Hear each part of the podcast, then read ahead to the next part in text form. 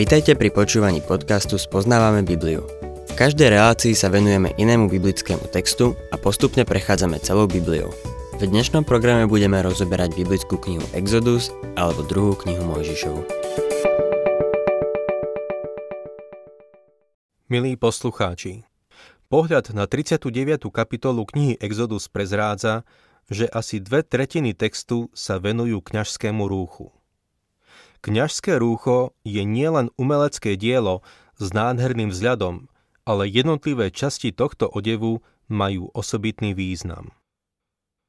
Otvorme si 39. kapitolu a budem čítať prvé dva verše z fialového a červeného purpuru, z karmazínu, zhotovili utkané rúcha na službu vo svetini, ako aj posvetné rúcha pre Árona podľa hospodinovho príkazu Mojžišovi. Efód zhotovili zo zlata, fialového a červeného purpuru, karmazínu a zjemne utkaného plátna. Áron, Možišov brat, sa stal prvým veľkňazom v Izraeli. Jeho rúcho má svedčiť o jeho osobitnom postavení. Spomína sa tu, že tieto rúcha boli posvetné. To neznamená, že mali nejakú zvláštnu moc, ktorá sa prenášala na toho, kto ich nosil. Boli posvetné, pretože boli oddelené pre službu Bohu. 3. až 5. verš Zo zlata tepali pliešky a postrihali ich na prúžky, aby nimi mohli umelecky popredkávať fialový a červený purpur, karmazín a jemné plátno. Zhotovili mu spájajúce náplecníky. Tie boli na vrchných koncoch spojené. Utkaný pás, ktorým sa efód upevňuje, bol takisto zhotovený zo zlata, z fialového a červeného purpuru, karmazínu a zjemne tkaného plátna podľa hospodinovho príkazu Mojžišovi. Veľkňaz nosil rúcho, pozostávajúce z 8 kusov odevu. Štyri z nich nosili všetci kňazi. Ďalšie štyri kusy odevu odlišovali veľkňaza od ostatných kňazov. Boli na znamenie slávy a vznešenosti. Každý kus odevu mal svoj symbolický význam. V deň zmierenia, keď Áron vzal krv do svetine svetých, odložil všetky kusy odevu slávy a vznešenosti a mal na sebe len rúcho zjemne utkaného plátna ako ostatní kňazi. Nesmel byť vtedy vyzdobený, ale čistý. Biele rúcho, ktoré nosili kňazi, poukazovalo na spravodlivosť. V Izaiášovi v 52. kapitole 11. verši sa píše Preč, preč, vidíte odtiaľ, nečistého sa nedotýkajte. Vidíte spomedzi nich, očistite sa vy, ktorí nosíte hospodinové nádoby. Tieto slová platia aj dnes.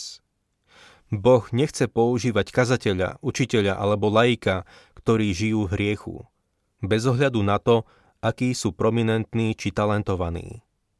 Boh nepríjme ich prácu. Stavajú z dreva, sena a slamy. Musíme sa obliecť do Kristovej spravodlivosti a potom žiť tak, aby náš život svedčil o jeho spravodlivosti. Toto je jedno z ponaučení, ktoré vidíme v týchto kňažských rúchach. Je zaujímavé poznamenať, že keď Áron vošiel do svetine svetých, aby priniesol obeď za hriech, odložil kusy odevu slávy a vznešenosti. Keď pán Ježiš prišiel na zem, takisto odložil svoju slávu a vznešenosť. Odložil svoje výsady, ktoré mal ako Boh odložil svoju slávu a prišiel na zem ako človek. Narodil sa ako dieťa. Ľudia očakávali kráľa, nie dieťa. Potom priniesol obeď za hriech, keď zomrel na kríži. Povedať, že Boh zomrel na kríži, nie je celkom presné. Zaujímalo by ma, čo sa myslí pod smrťou, keď to niekto povie. Keď Ježiš Kristus zomrel na kríži, bol oddelený od Boha. To je pravda. Keď sa pozeral smrti do očí, zvolal Bože môj, Bože môj, prečo si ma opustil? Tej chvíli sa cítil Bohom opustený, ako hriešnik, ktorý je ďaleko od Boha. Moment, ale Ježiš vôbec nebol hriešnik, môže niekto namietať. To je na jednej strane pravda, ale stal sa pre nás hriechom. V druhom liste Korintianom 5.21 čítame Toho, ktorý nepoznal hriech, urobil za nás hriechom, aby sme sa v ňom stali Božou spravodlivosťou. Boh ho učinil hriechom, no zároveň v tej istej chvíli Boh v Kristovi zmieril svet so sebou. Milí poslucháči, toto je tajomstvo, ktoré je nad naše chápanie. Čítajme ďalej v našom texte 6. a 7. verš. Potom opracovali onyxové kamene, ktoré osadili do zlatých objímok a vyrili do nich mená Izraelových synov tak, ako sa zhotovuje pečatidlo. Pripevnili ich na vrchnej časti efódu ako pamätné kamene na Izraelových synov podľa hospodinovho príkazu Mojžišovi. Tieto rúcha slávy a vznešenosti boli skutočne krásne. Veľkňaz mal na sebe bohato zdobené rúcho plné farieb. Na efóde mal pripevnené dva onyxové kamene, na ktorých boli vyrité mená Izraelových synov. Šesť mien na každom. Keď veľkňaz vstúpil do Božej prítomnosti, niesol na svojich ramenách deti Izraela. Nás nesie na svojich ramenách Pán Ježiš, ten dobrý pastier. Keď zablúdime, hľadá nás, aby nás pozdvihol a položil na ramená a niesol ďalej. V liste Hebrejom 7.25 čítame A preto môže aj dokonale spasiť tých, čo prostredníctvom Neho prichádzajú k Bohu, lebo žije neustále, aby sa za nás prihováral. Veľkňaz niesol mená Izraelových synov na ramenách. Tieto kamene symbolizujú aj bremeno spojené s úradom veľkňaza, ktorý niesol zodpovednosť za izraelský ľud. Keď sa postavil do Božej prítomnosti, zastupoval izraelský národ. Izraeliti však nemali byť pre veľkňaza len bremenom, mali byť aj pri jeho srdci – Veľkňaz mal na sebe aj náprsník, ktorý bol niečo ako vesta. Boli v ňom osadené štyri rady drahých kameňov. V každom rade boli tri kamene. Na týchto dvanástich kameňoch boli vyrité mená Izraelových synov. Muselo to byť nádherné. Keď dnes hovoríme o Ježišovi Kristovi a o tom, že musel zomrieť za hriechy ľudí, Často zabúdame, že napriek všetkému Boh miluje svoje stvorenstvo. Veď ako inak by sa dali chápať slova z Jánovho Evanielia? Veď Boh tak miloval svet, že dal svojho jednorodeného syna, aby nik, kto verí v Neho, nezahynul, ale mal väčší život. Iste, táto veta sa týka spasenia, ktoré Ježiš Kristus ponúka všetkým. Jeho motiváciou je však láska k svetu. Gefódu potom zhotovili aj plášť. Čítame od 23. po 26. verš. Uprostred plášťa bol otvor ako na brnení s obrubou okolo otvoru, aby sa netrhal. Na spodnom okraji plášťa pripevnili granátové jablká z fialového a červeného purpuru, karmazínu a zjemne tkaného plátna. Z rídzeho zlata zhotovili aj zvončeky, a pripevnili ich medzi granátové jablká okolo spodného lemu plášťa. Tak sa striedali zvončeky a granátové jablká okolo celého lemu plášťa, v ktorom konali službu podľa hospodinovho príkazu Mojžišovi. Počuť zvončeky veľkňaza musel byť úžasný zážitok. Ich zvuk sa ozýval, keď vchádzal a vychádzal zo svetine. 30. verš Nakoniec urobili kvet, posvetnú čelenku z rídzeho zlata a vyrili naň nápis tak, ako sa zhotovuje pečatidlo. Svetý hospodinov. Na mitre bol nápis Svetý hospodinov.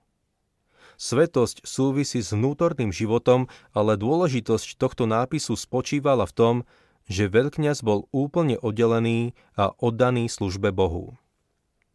Bol som kazateľom už dlhé roky a viem, že ľudia očakávajú, že kazateľ by mal urobiť všetko pod slnkom.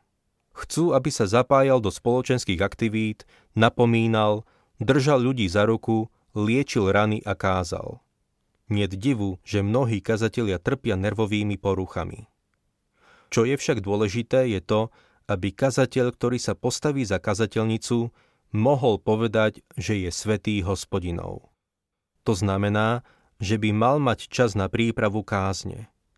Mal by mať čas na to, aby strávil čas s Bohom na modlitbách. Je veľmi dôležité, aby si kazateľ vyhradil čas na stíšenie a prípravu. Raz mi jeden starší člen zboru povedal Vernon, vážim si, že si ma prišiel navštíviť, ale poviem ti, že by som bol radšej, keby si si teraz pripravoval kázeň. Podnikanie je dnes náročné a som z toho unavený a znechutený. Keď prídem v nedeľu do zhromaždenia, chcem počuť niečo od Boha. Potrebujem pomoc a dúfam, že stráviš dostatok času na prípravu, aby som v nedeľu počul zväzť od nebeského Otca. Myslím si, že mi to povedal právom. Ako kazatelia by sme si mali uvedomiť, že sme svetí hospodinovi. Bez toho naša služba je márna. Dostávame sa k 40. kapitole, v ktorej je svetostánok dokončený. Chcem sa v tejto kapitole venovať len jednej veci, pretože sme sa už zaoberali všetkým príslušenstvom svetostánku, ako aj kňažským rúchom. Keď postavili svetostánok, stalo sa niečo úžasné. Čítajme od 34. po 38. verš. Vtedy oblak zakryl stan stretávania a hospodinová sláva naplnila príbytok. Mojžiš sa nemohol priblížiť k stanu stretávania, lebo nad ním sa vznášal oblak a hospodinová sláva naplňala príbytok.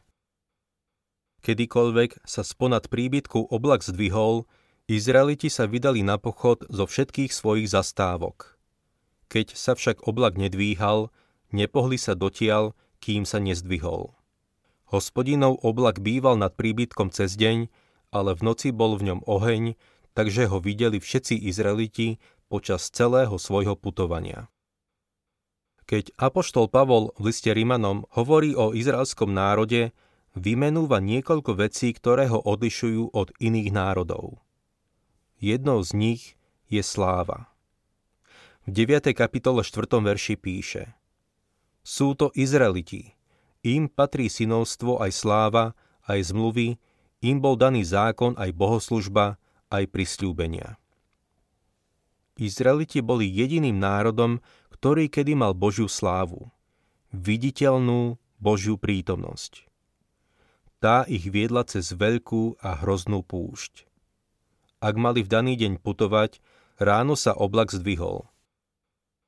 Ak sa nezdvihol, zostali v tábore nevydali sa na cestu. Nikdy sa nepohli podľa vlastnej múdrosti a úsudku. Nehlasovali o tom, či by sa mali pohnúť a ani Mojžiš o tom nerozhodoval. Rozhodoval o tom oblak. Zvykneme hovoriť, že Kristus je hlavou cirkvy. Je to tak naozaj? Sledujeme, či sa oblak zdvihne, alebo ustanovíme niekoho do vedenia cirkevného zboru len preto, že je úspešný podnikateľ. Niekedy ľudia povedia, chcel by som sa o tomto probléme porozprávať s kazateľom. Chcem mu povedať, čo by mal robiť. Kazatelia nie sú odborníci na to, aby ľuďom hovorili, čo majú robiť. Nemôžu vyriešiť všetky manželské problémy. Avšak v cirkvi máme oblačný stĺp, hoci ho mnoho ľudí nevidí. Je ním Duch Svetý. On je ten, ktorým by sme sa mali nechať viesť. Ako ho len zanedbávame. Často hľadáme pomoc u ľudí, ktorí sú ďaleko od Pána Boha. Potrebujeme ale kazateľov a učiteľov, ktorí sú naplnení Duchom Svetým.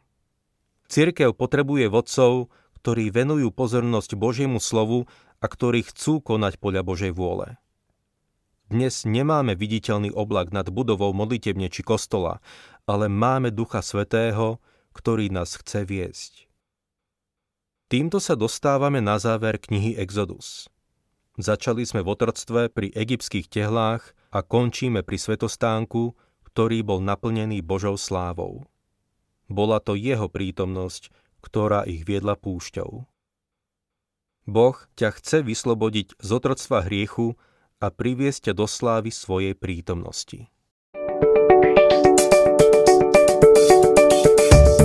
Ak sa vám páči program Spoznávame Bibliu, budeme radi, ak ho odporúčite svojim známym a dáte like, alebo nás začnete sledovať na facebookovej stránke Spoznávame Bibliu. A ak vás niečo oslovilo alebo zaujalo, napíšte nám cez Facebook alebo na adresu spoznávame.bibliu zavinač gmail.com.